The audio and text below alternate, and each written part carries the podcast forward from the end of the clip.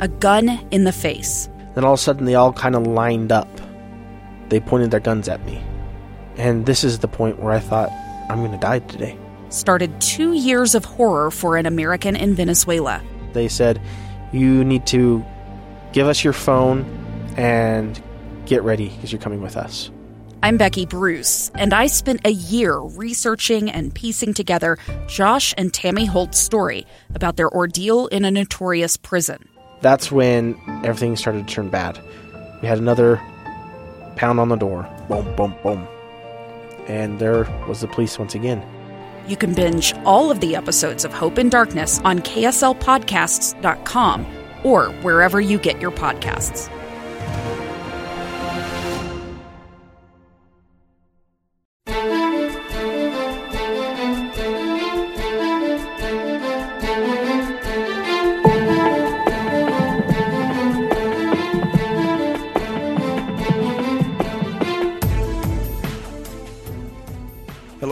Welcome to the Loudmouth Project's Voices of Reason. I'm Jason Lee, along with Amy Donaldson. On this episode, we are really excited. We have Mauli Bonner. He's a vocal director and now filmmaker whose first feature film, Green Flake, chronicles the life of a black Mormon pioneer who literally paved the way for 70,000 members of the Church of Jesus Christ of Latter day Saints to journey west, where they settled in what is now, what was then the Utah Territory, which is now the state of Utah. And Mauli, uh, thank you very much for joining us today. Absolutely, my pleasure. So we I'm very uh, excited. See, I was raised LDS, so this is actually really interesting. Yeah. So we have more. Jason and I will come at this from a little different. different Yeah, angle. yeah. So first of all, let, tell me a little about yourself. Uh, you you are a vocal coach, so you do a lot of things. Actually, you got a multi talented thing going here. Well, listen, uh, my my thing is developing pop artists. That's that's what I've been doing for like 18 years in LA. So, p- kids you hear on the radio, the Ariana Grande, Camila Cabello, Kesha, Prince Royce. So those are artists I develop and prepare them for their tours or their recordings. Okay. So I mean, okay, then the other thing is you are LDS. Yes. Ha- Were Talk you to me about that. Did you were you raised LDS? Yeah, Okay. yeah. So my parents, uh, they were serving a Baptist mission in West Liberia, and in Liberia. So uh, they basically finished their Baptist mission. They came west, or at least that's what they felt. They prayed, we got to go west. So they left the mission, went to Las Vegas. We're down to their last few bucks. A couple of missionaries showed up, and we're like, "Hey, you guys need help?" And they're like, "Yeah." Yeah. And then that was kind of the introduction to the church. And I was just, I was in my mom's belly at the time. So I've been a member my whole life. They converted the same year I was born. Uh, uh, You Las converted Vegas, in by the, the way, converted in the womb. Exactly. uh, uh, Las Vegas is a Mormon settlement. Everybody should know that because I, I found that out later on was, in history. yeah. It was. Yeah, yeah. So how old are you, Mauli? I'm 39. Okay. Okay. And so you you you're, he's African American. So this this jump from being you know traditional Baptist uh, is kind of big among the blacks. Yes. Uh, as I would. then Kind of to, big. to go to a more a different kind of. Uh, it's, A different kind of still- Christianity. It's, it's Yeah. Christianity, right? Yeah. So how do, how does that It's a less you? effusive type of Christianity. Would, you, would you get me on that? yes, yes. Okay. Well, well, my mom, you know, she grew up singing in the in the gospel choir growing up and whatever else. So even though her and my dad believed in the church and believed like, oh, this is Christ's church, we need to be baptized. My mom still said, but I got to go get Jesus, and so we would do both. Mm-hmm. So we would go to we'd sing in the gospel choir and we go to church because my mom still was ingrained in her culture. Yeah. and she brought that to us. And there and there is a Mormon culture. I know people debate this all the time, but I was raised LDS. My mom is LDS, and um, I have pioneer, uh, a pioneer ancestor. I have uh, Oh, researched. that's yeah, cool. Uh, I actually spoke about her on a different podcast. Uh, a woman, and um, I, so for me, your movie was I I loved it. Right, uh, but first, I, my very first question is, how did you hear about this story? Because you were not a filmmaker before this, like that wasn't your aspiration, right? No, no, not. I never even thought of, dreamed of, you know, never even. Uh, but it was in 2018. Uh, my family, the Bonner family, was asked to sing at the Be One celebration where it was commemorating the 40th anniversary to the priesthood ban being lifted. Right. So Can blacks get- priesthood ban So real basically, black folks getting the priesthood again. Yeah, was well- basically what that what, what and, that and was. you say again. So I had this experience as a ten-year-old kid in the church. Where I'm watching general conference, and a, a black man gets up and starts playing piano and singing, basically gospel music, thanking Jesus for the opportunity to have the priesthood. And I turned to my mom and said, help me. What do you mean he can't? He he's just getting the priesthood now. He's like, oh, you know, he's an old man. And she said, well, you know, blacks couldn't hold the priesthood. And I was like, wait, hold on, time out. What what is this?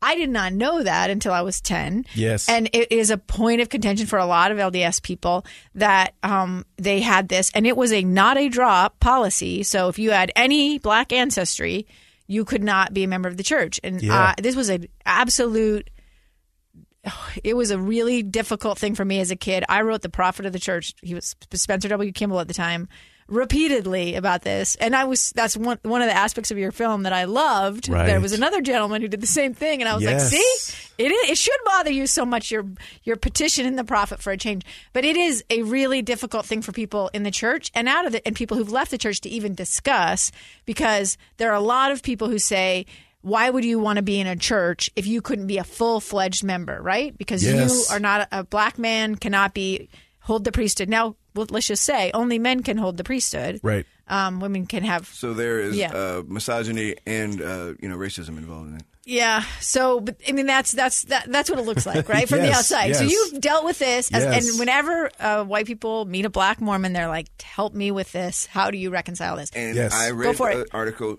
Please explain your answer because it's great. yeah. Seriously. Yeah.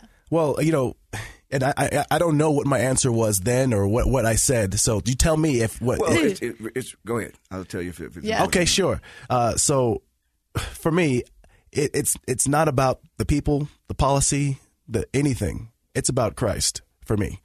And at the end of the day, there's going to be things that come down the pipeline that I'm going to disagree with from here on the rest of my life, guaranteed. Mm-hmm. Um, but I believe that this is Christ's restored gospel of Jesus Christ, and regardless of Peter denying him then, mm-hmm. I'm still going to be Christian mm-hmm.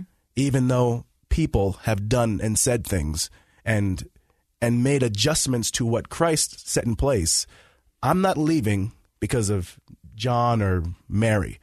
I'm staying because of Christ, and that's that's it. That's not negotiable for me. You, uh, when I the thing I read in the article that Yes. Lee Benson wrote a, a while back was you. Your analogy was uh, blacks in slavery and being Americans. Yeah. And the idea is that I, I am an American, and America has a, a very checkered past, and in, in fact, its inception was with um, made me the the antagonist and and my ancestors slaves. However, I am not leaving America. Right. Uh, I am. I, I still am a full fledged citizen, and for that, And you still believe in the promise of America. I believe in most of that. But I real. But I, I'm also a pragma- pragmatist. On good days. and I rec- right, and I recognize that we still have a long way to go. Yeah. But it's still my country. That that made all the sense in the world to me. Right. Mm-hmm. So, because I'm I'm like her, I was one of those people who like I, I don't get this whole thing with with the blacks in the Mormon Church. I do now. I will say, Jason's asked me this. Thank you, by the way. Yeah. Yeah, he's asked me this before. Like, why did you start reading black authors? This is why, right? Like, th- this is one of the reasons I had a teacher that recommended a book, but also I had this conflict in my heart about this church that my mom was a very faithful member of and loved very much.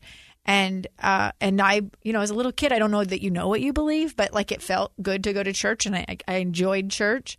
Um, but I also felt like this was a bad thing. Right. Like you know what I mean? I, I I had trouble reconciling it, and it wasn't something that people talked about. Right. Like you didn't go to primary and learn about black pioneers. Right. So when you were going through this, and, and, and you know, again, this is your church. How do you make that journey through? When because there's got to be a lot of there's, there's some conflict at least, and then when you meet other members of the church, how did they uh, receive you? uh, as a member, as a black member As of the a- church. yes, exactly. Oh well, it, it, it's uh, the majority. Perfectly fine, great, fantastic. But of course, there's always those few, you know. And the problem though is without this history being uh, public knowledge and everybody knowing it, then you have people in leadership trying to fill in the holes. So it could be a teacher, a seminary teacher, a, a, a someone who's teaching a class to the youth who doesn't know the history of the church, and so because of that, he's filling in. Well, then why blacks couldn't, and this is why. And then they're teaching things that aren't doctrine. Which So- I, I will say happened in my lifetime in Yeah. the 70s. That there was a little little freelance going on. yeah, yeah. and it led to some serious problems. Mm-hmm. So, um, but how did you hear about Green Flake? Because I, oh, you were going to make me wait. Well, so we, we're gonna have to come back Yes. because uh, I, this whole green flake thing. We're so excited. We if really you can't are, tell, 'cause we I- love we this both had a chance to movie. We it, love this story. I still don't believe this is your first time making a movie. it is. It, it- he did such a good job that I, I'm. I'm just fascinated as to how somebody can learn to do this, and you did it in such a relatively expeditious amount of time. We are speaking today with uh, Mauli Bonner. He is a first-time filmmaker, but generally speaking, he is a, a vocal director uh, in uh, Southern California, and he made a movie called Green Flake about black pioneers journeying west to Utah. And there is a wonderful history to be learned from that. We'll continue our discussion when we come back. You're listening to Voices of Reason.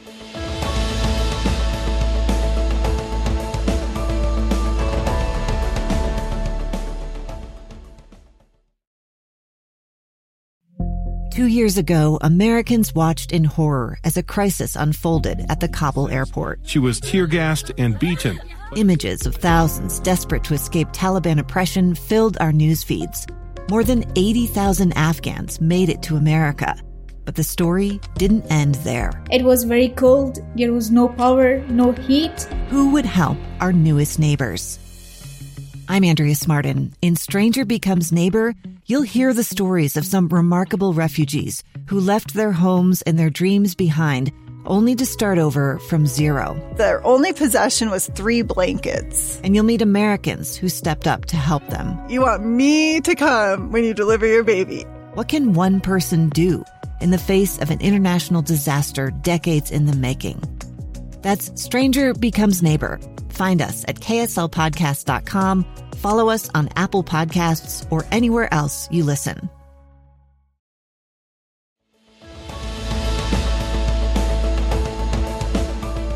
We are back with the Loudmouth Project's Voices of Reason. Jason Lee, Amy Donaldson, speaking today with Mauli Bonner, a vocal director and now filmmaker, whose film uh, Green Flake chronicles black pioneers and their role in the the Church of Jesus Christ of Latter Day Saints members.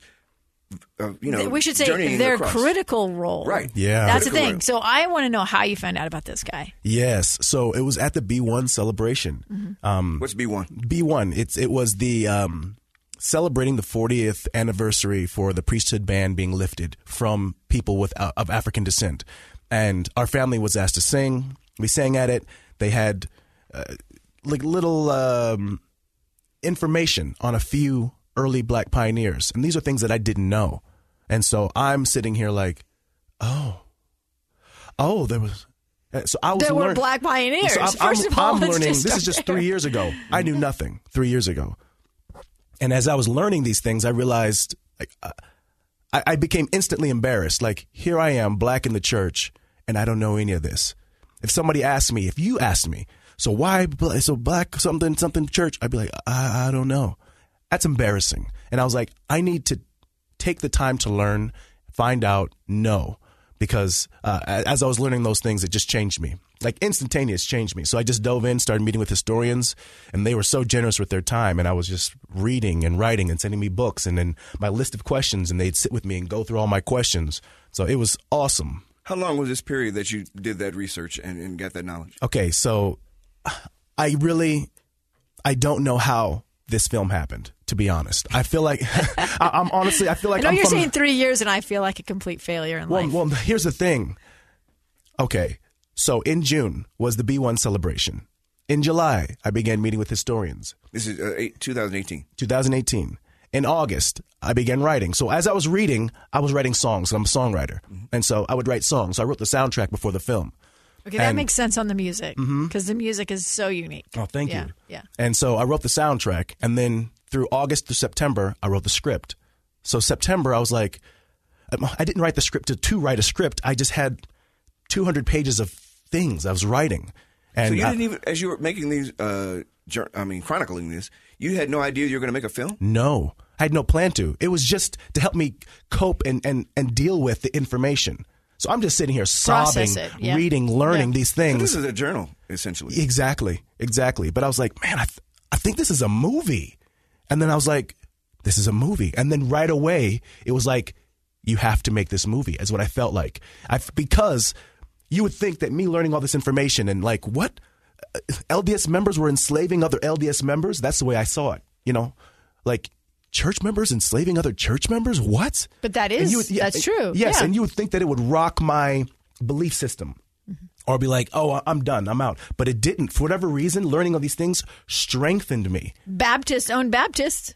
You Right, know, I mean, if we want to be real, Yes, every it- they they But the did black Baptists own black Baptists? That's there's a bit of a difference there. Yeah. yeah. Well, I don't know. Were there black slave owners in the Uh, church? Oh, not in the church, no. No. Okay. Oh, no, right. So, that's what I'm saying. yeah. So I understand what you're saying, but it's I don't. I Oh, don't you're wanna- saying black Baptists are different than white Baptists? No, I'm saying they're all this. I Oh. mean, they're kind of the same. I'm but- just saying that I think um, people seek religion regardless of the circumstance they're in. They seek Yeah. answers from God. Yeah. And I think that's the thing that's um, universally misunderstood. Yes. When you look at this through the lens of like a secular, like, wh- not understanding why you would want to be in an organization that just, it, you know, that didn't give you the same sort of uh, Rights. rights and privileges, Yes, right? yes, But, yes. you know, your analogy is great about America because, you know, look at us. Yeah. Yeah. So wh- Yeah. as you're writing, as you when you determine, oh, this is a film, you you don't have any experience. How did you decide that you were going to be the person to make this film?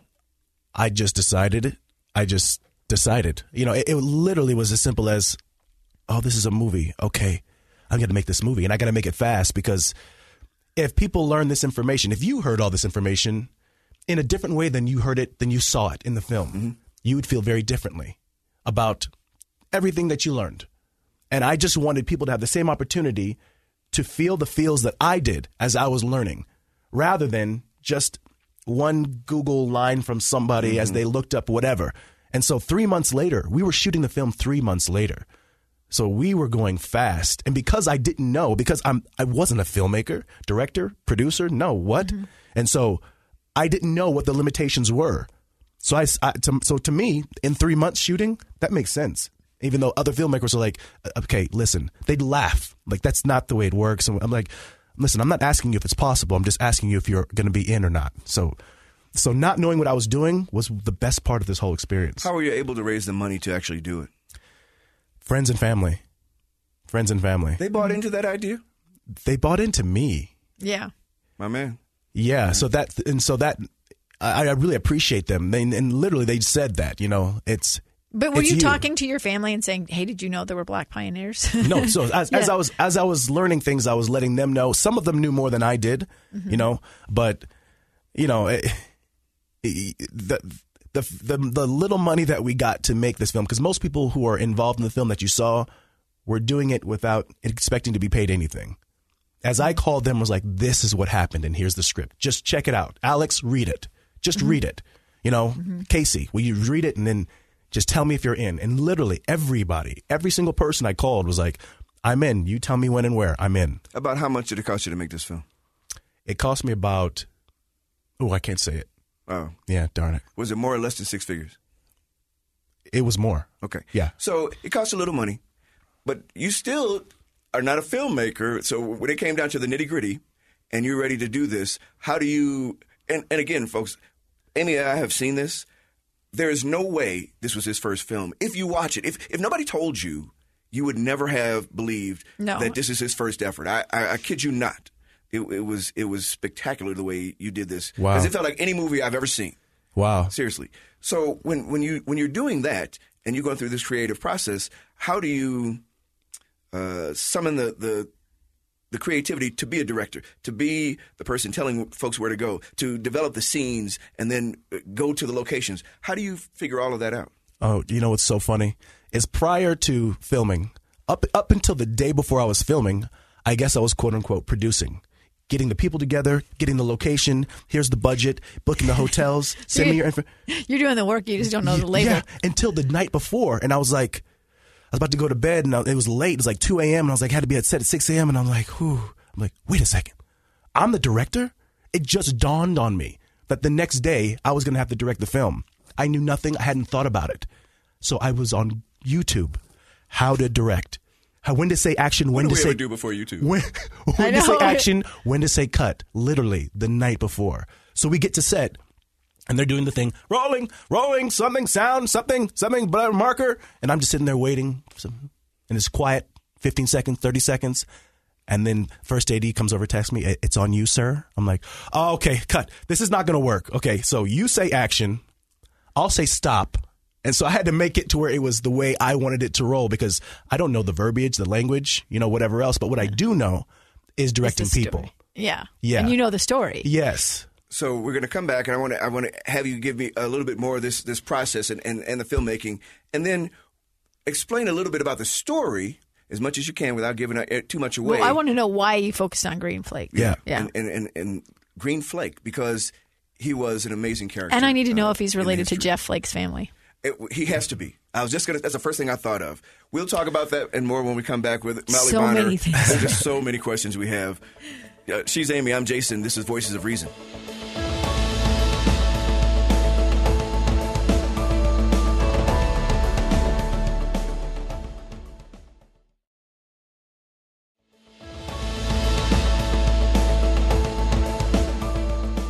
Back with the Loudmouth Project's Voices of Reason. Jason Lee, Amy Donaldson. We're speaking today with Mauli Bonner, who is a vocal director by trade. Uh, he teaches people how to sing and, and become artists uh, in the music business. But on a whim, after a, a, a history lesson that, in, in some ways, changed your life. Yeah. The way you think about your faith and, and learning that history inspired him to make a film about a gentleman whose name was Green Flake. Seriously, it's G R E E N, last name Flake. And Amy and I have been wondering if, if he was related to the Flakes now, of Arizona. But it's, yes, I now am going to make that a mission to find out if he's related. that's right. Yeah, I, I wouldn't To doubt the it. to the gen- he's, his last name comes from the guy who owned him. Which is mm-hmm. generally that's how we Yeah. would come up with that. Mm-hmm. So you were explaining to us that you you jump you dive into the process of making the film. yes. And you but you By weren't doing sure how it. to be a director, right? Right. Now, what's interesting to me is you. It, it seems like you found people who had some experience in the filmmaking process that helped you along. Is, is that fair to say? Absolutely, absolutely. Like you know, I, I can't sit here and say, "Well, I when I visioned and I." s-" No, there were people who were great at what they do and were empowered to do what they know how. You know, so uh, yes, I did direct the film, but what a great cinematographer we had. My first AD Yes, was did. everything to me. He was teaching me along the way. You know, to where I could focus on my actors and making sure that they gave me the story that was written. And so it, it was a team effort from the beginning to the end, for sure. So why Green Flake story? You know, because obviously you're researching this and you're finding that there were a number of black pioneers. Mm-hmm. Uh, uh, I don't know what num- what the final number comes up to, but um, why did you focus on him? Well, it, it's a spiritual thing, to be honest. Um, it wasn't about him when I initially was writing. It was about Elijah Abel, who's someone that more people know about. Yeah. And Which one But, but tell us who Elijah Abel so is. Elijah Abel, yeah. So he's he's the um the character who was uh wanted to talk about the priesthood, had the book, and like had some things to say in, the- in the skin film. Yeah. Yeah, yeah. So Elijah Abel was an early black pioneer, one of the first black priesthood holders um, in And the he- church. One of the first black members of the church and a confidant to Joseph Smith. Yeah, corner of the 70s. So he was a just he was used widely from Joseph Smith, sending him on multiple missions, doing some difficult things, baptizing some prominent white men. You know, so this is Elijah Abel. So there's a lot more written on him than Green and Flake. he had the priesthood. and he had the priesthood, right? Mm-hmm. And so it wasn't until one night I just, I mean, I don't even tell the story because if you're not spiritual, it's kind of like okay, but I felt the presence of Green Flake, and I was like, Green Flake, and I remember reading the name in one of the one of the things I was reading, one of the journals, but. Uh, that was not who the film was about, but over time, it was very clear that my focus needed to be Green Flake. So I just switched. And this is after a hundred and something pages on Elijah Abel. Vroom, up in the air, and it switched to Green Flake. And so, it, yeah, So okay, so you switched to Green Flake because why? because I felt his his presence and Brigham Young. I was like, there's a connection between them, and I don't know what that is. Mm-hmm. And I didn't know the history.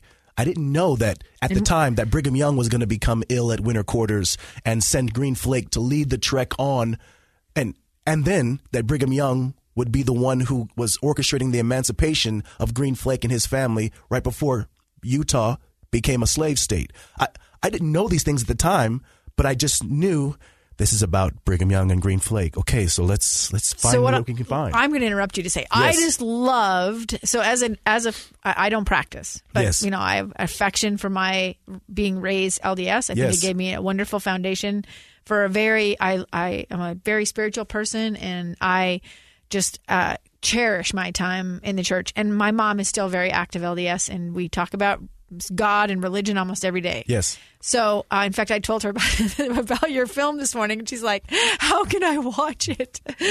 Um, but, but because I think there is among some members a real thirst for a more accurate and inclusive um, history of the church. So I'm watching it, and you know, I, my expectations were low when he told me this was your first film, and I had the same reaction he did. Was like. He had help. There's no way this dude cheated. Seriously, I, it, it makes no sense to me that this was his first film. starting with the musical score that you are hit with right out of the gate, right? It's a real gut punch. I hmm. loved so many aspects of it, including the focus on family, which is an LDS sort of the foundational principle of the LDS church is this idea that family is at the core of your salvation.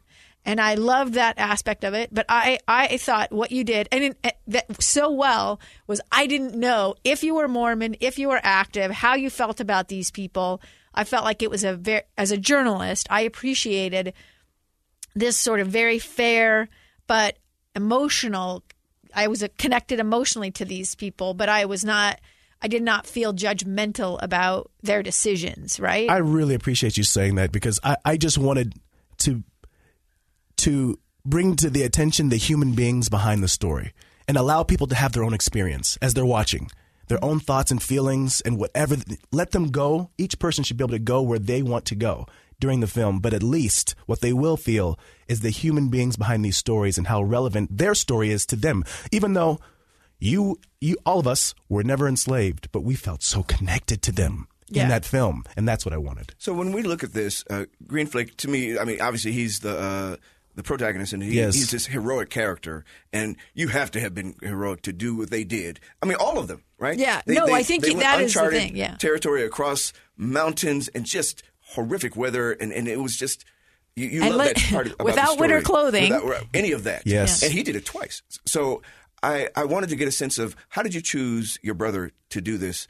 He was great, by the way. thank Oh, you is your brother Flake Rain Flake? Yes, that's See, my- this that's I my did little not know. brother, yes. Your Your little, little brother. I know a little about that dude. I know, I know. Because He's- I'll be honest with you, when I first saw that character, like, where did he find this guy? Because if if, if if Green Flake was anything like that, he, I mean, he just there's this power. He's a mountain of a man. he's man, a mountain yeah. of a guy whose strength, but he's still gentle, yet he's tough as nails. Yep. I mean, how, how did you develop that character? I mean, so the, the the bits that I've read, and they're just bits, you know. And then my brother, eh, we grew up fighting every day. I'm four years You older than my brother. then, huh?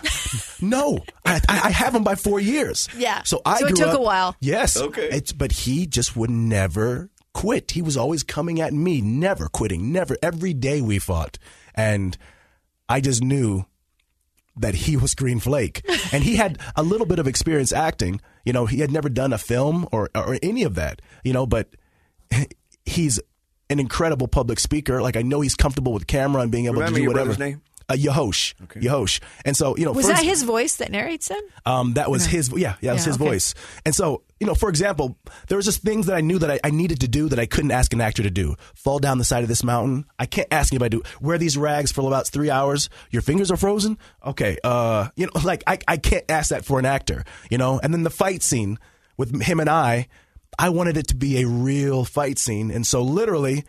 We went down the basement. He brought his boy over. We're like, okay, punch, punch, dodge, cool. And then after that is free game. And whoever wins, wins was our deal and so that we could really just And the go fight for and it. the fight scene what, what made me sick, and that actually was where I thought, "Ah, do I want to watch this? Because Mm. I will say I felt this way when I watched Twelve Years a Slave. Yes. I I didn't, you know, I it's hard, but I also feel like I don't want people to be reduced to their circumstance. yes, And I think one of the things you did so beautifully was to say people are not what's happening to them, right? And the and you had some beautiful lines in there that that illustrated that. But I think more so was how they talked to each other, how they treated each other, how they behaved under pretty crappy circumstances at times. yeah, I thought that was um, it made it so a person like me could because it's it, it's hard and I bet it's emotional to know those like I know how I feel about my pioneer ancestors and what they went through and the sacrifices and I said the other day on this other podcast you know you think about the faith that it took for them to do that and I don't have that faith I would have been like I'm out I don't want to give you my property my grandmother my four times great grandmother had to give up her property. She didn't. Her husband died. She lost a kid along the trail.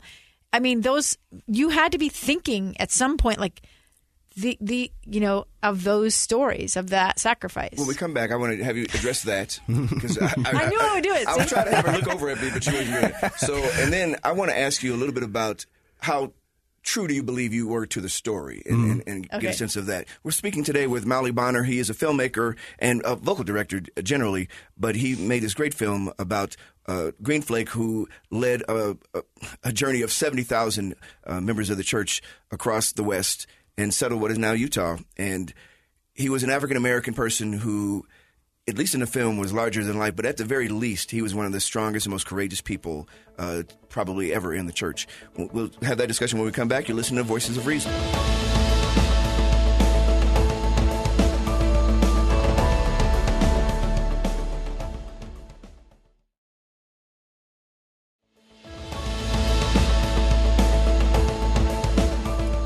With the Loudmouth Project's Voices of Reason. Jason Lee, Amy Donaldson speaking today with Mauli Bonner, a vocal director and first time filmmaker whose film Green Flake is a chronicle of black Mormon pioneers helping lead the journey for members of the uh, LDS Church across the West under just un- incredible conditions. You always know that the people who moved west at the time when there was literally nothing out here, that they they sacrificed so much. Many of them didn't make didn't uh, as as you point out in your film, um, they didn't all make it, and and in in this case, I don't want to give uh, away the part of this, but these were slaves helping people who in they're owners in in a lot of this case. And uh, I know Green Flake had this relationship with uh, Brigham Young. There's a couple of things here that I wanted to ask you about. One is how much of this do you feel like is is there this romanticism with how these characters were developed? Because I had always understood that um, Brigham Young, you know, as much as he is a, a huge figure in the church, he had his flaws. And I, I wanted to know your thoughts on that and, and, and how you were able to incorporate his character into the film. Yeah, so it's it's so tricky because for me, uh, this film is a little bit different than most. Where in in a typical film, you'll have a couple of characters and you follow their story the whole way. But we introduce so many different people into the film, and uh, with Brigham Young and Green Flake specifically, I address their relationship. And so in the film, uh, when you when when those of you who go on greenflakemovie.com, you get your ticket, you see the film, you'll see that there's a unique depiction of Brigham Young and that relationship to Green Flake. And it's not what I don't do is address all the stuff that we can Google and read about Brigham Young. That we can find. But that unique connection we don't know about. And so I just wanted to um, deal with that within the film. Is the recording of him speaking on No. Pioneer Day that's not real? No. Oh, darn. I know, I know, right? I know. I yeah. know. So how much of it is like from how do you know what he said or how he felt? Yeah, so we do have uh, an account of what he did say on Pioneer Day, uh, and and we do we, but that's like we have so little because enslaved members weren't able to give their story, and so uh, we just have little pieces of responses to know what their life was like. When Green Flake was asked, so James James Flake, who was uh, Green's enslaver, um, when he when he was killed by a, mule kicking him in the face, and then someone asked Green, "Are you happy that he got got it the way he gave it to you?" And he said, "I, I would hate to imagine that he did." So then that just tells us the type of enslavement that Green endured in his lifetime. So that little bit allows us to elaborate his life style as an enslaved African American. So there's so little that we do have, and um, so when you ask about creative liberties, we well, we have to create the conversations that Yeah. we don't have, but at least we know the temperature and the relationships that are created. Did you know there was that there were so there you know part of the story is that they are this forward trek where they are laying the groundwork for Yes. the saints to follow them Yes. to Utah. Um, but one of the men is in shackles. Yes. Uh, do you know that there were so one of- one thing I think is historically accurate is that slaves enslaved people who were brought to you know with their uh, families, I guess they didn't they were not well prepared and they were not well cared for um, because it was such a hard journey and it was so difficult to even take care of the of you know your family if you had slaved enslaved people, you you didn't give them boots, you didn't give them coats, right? It, wa- and so that was one of Green Flake's concerns was how do we make this journey um, care for them as well? Because we know they're going to come from the south, we know they're going to be ill prepared for this journey, and I thought that was a really profound thought. Yeah. Well, well, what we do know is that you know there's census where you can see how many uh, enslaved people this family has at this year, and then you can see how many they have when they get to this point. You know, when they get to Utah. And if there's a number of 12 here and they get to Utah and there's nine and there's no death record, you know, then you have to do the math of how they got free. You know, so there's little things like that throughout where you have to fill in the gaps. And you know, what's what what's interesting about this film is that even though we're dealing with enslaved people, you see that there's different types of people. You know, when we talk about uh, Oscar is one of the enslaved people in the film, and him wearing chains. Do we know? I don't know. But what we don't say in the film is that Oscar was badly beaten by his enslavers for trying to run. Mm-hmm. You know, and so knowing that, And we know that to be a fact. right? That that this happened to thousands, maybe more than that. Yes. people, right? it- So, it- it- it- so it's no- not a stretch. You're not like saying, you know what I think would be a cool m- m- way to move this story forward. You Right. took facts that you know about enslavement and that relationship, Right. and then bits and pieces from these. The thing that I think is fascinating is I I guess I wasn't aware of how many LDS families making that trek had that owned they owned people they owned human beings. Well, this is chattel slavery in America. I mean, this I is the know, South. This, but- this is the South. If you can imagine, you know, th- they Because sold Missouri is the South. Yeah, they sold I'm a part of it. everything except for their slave labor. And if anything, they invested into their slave labor labor to make their way north. So they come here thinking that this is just the way life is for the church, those in the South. So if you can imagine what that contention was in the wards when you get there, and you have these Quakers and these enslavers who are in the same ward, in the same elders' quorum. You know, yeah, so deciding what the the direction of their society is going Yeah, to be, yeah, right? yeah. Um, the other thing I thought was, um, uh, I guess, really interesting, and I wondered your thoughts on. Um, were you worried at all about making people uncomfortable? I think Elijah Abel's statement summed this up for me. The, the you don't have to like history, you have to know history. yeah. Um, and he says it a little different, and I'm not going to spoil it for people because they need to hear that themselves. But I wondered your thoughts about making your fellow saints uncomfortable and also how good people were going to feel to hear this story, black or white or any other color. Yes. Because it is just a more complete history of that journey and yes. how it happened. Yes, I wasn't sure. To be honest, I wasn't sure. I knew what I wanted. I know I I know that what my white brothers and sisters want, they want what I want. They just want the truth and all of it. Mm-hmm. We like we all want the same thing, you know, mm-hmm. and I- I did not know how it would be received. And so after doing these few screenings that I've done, I realized that this is what people desperately wanted. And I'm so happy that I gave it all. And so for those who are thinking, oh no, I don't want to go watch this slave movie where people are getting be- beaten and whatever, like, it's not what you think it is. Yeah. You just get to learn the stories of these human beings who were LDS and were enslaved and had to endure that. And if there's nothing else, we can draw strength from them. And and also their faith. Like why did they Yeah. why did they stay in the church when they were free? Why Can- did why did they? Can you imagine? All you know is your families being torn apart from each other. That's all you know. You only know your mother being torn from you, your brother being sent across the country knowing you'll never see them again. And then someone shows up and says, We have a church that can fix all of that. We can reunite your family after this life forever. Mm-hmm. That meant more to those enslaved pioneers than any saint.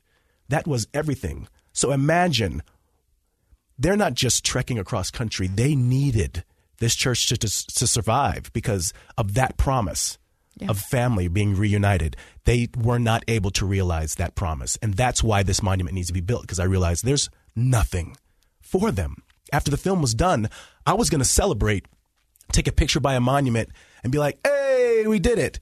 And then I was like, wait, there's nothing? And that that was the final piece of the puzzle for me because I was rushing to get this film done. You know, we did shoot it quickly, and then I went back to being a dad and a husband for a little bit to remind my kids I'm alive, and then came back and finished the film. But I, I was thinking I'm going to be rich. It's winning best film in L.A. and London. And some, I'm about to make money until that monument. And then I realized what my purpose was. Every penny of profit is going towards building this monument that should have been done a long time ago. And it's, yeah. Where do you want the monument to be built? Well, I- I'll speak the way I speak. So I don't speak in uh, wants and hopes. I don't know. I don't even understand that, to be honest. Okay. It's going to be on Temple Square, and it's going to be beautiful. Well, I'd love it on Temple Square. I'd also love something at This Is the Place Monument that also there. captured this. Yep. So, so I I'd like two. I'd like three. I'd Honestly, like I haven't few. talked about it, but there's going to be two monuments, and there's going to be in those two places. And I've been Yeah. talking with both parties and doing screenings, working my way up in the church, and then this is the place. Everyone is excited about it. So you would think, well, why doesn't the church? Why didn't the church? And just imagine that maybe some of them are like us, where They didn't know. they weren't looking at that. They were we're but thinking, also, I think you this epitomizes why we need diversity in art, why we need diversity everywhere, Yes. because the stories you think of, or that you're motivated or moved, or the connection you have with, Yes. with that, that is why we need diversity in this in yes, media. yes, So, uh, listen, we, we have to stop now, but I'm Yes. going to say something. I, I, I cannot recommend this film enough. I am not a religious person.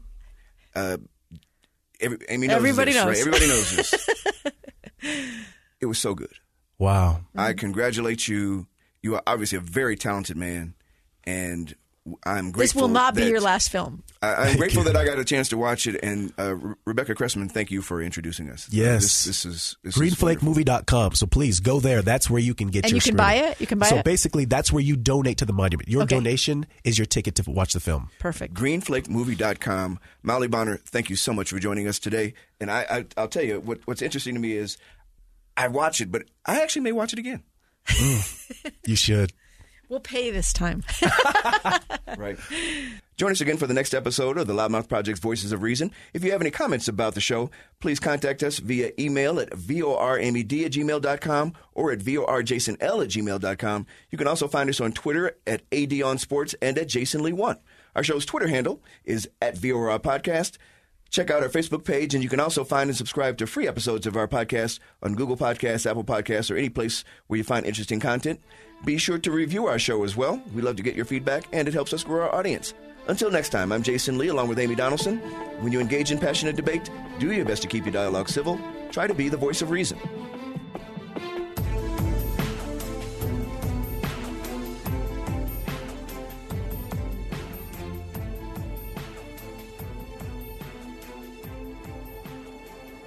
Voices of Reason is a production of the Loudmouth Project. Two friends taking pictures of the rising full moon on a summer night. Two teenage kids doing what teenage kids do. When a stranger with a gun and a death wish changed everything. It was violent, it was senseless, and I will never understand it. I will never accept it. I'm Amy Donaldson, and unfortunately, we're all too familiar with stories about how violence shatters lives. But what we rarely see is how they are rebuilt. In a new podcast, The Letter, we relive tragedy, but only so we can hear the rest of the story the struggle to reclaim lives, the realities of grief, and the possibilities of forgiveness. I believe in miracles. Sometimes I thought, there are no miracles. Yeah, there are, and this is a big one. Follow the letter at theletterpodcast.com or wherever you get your podcasts.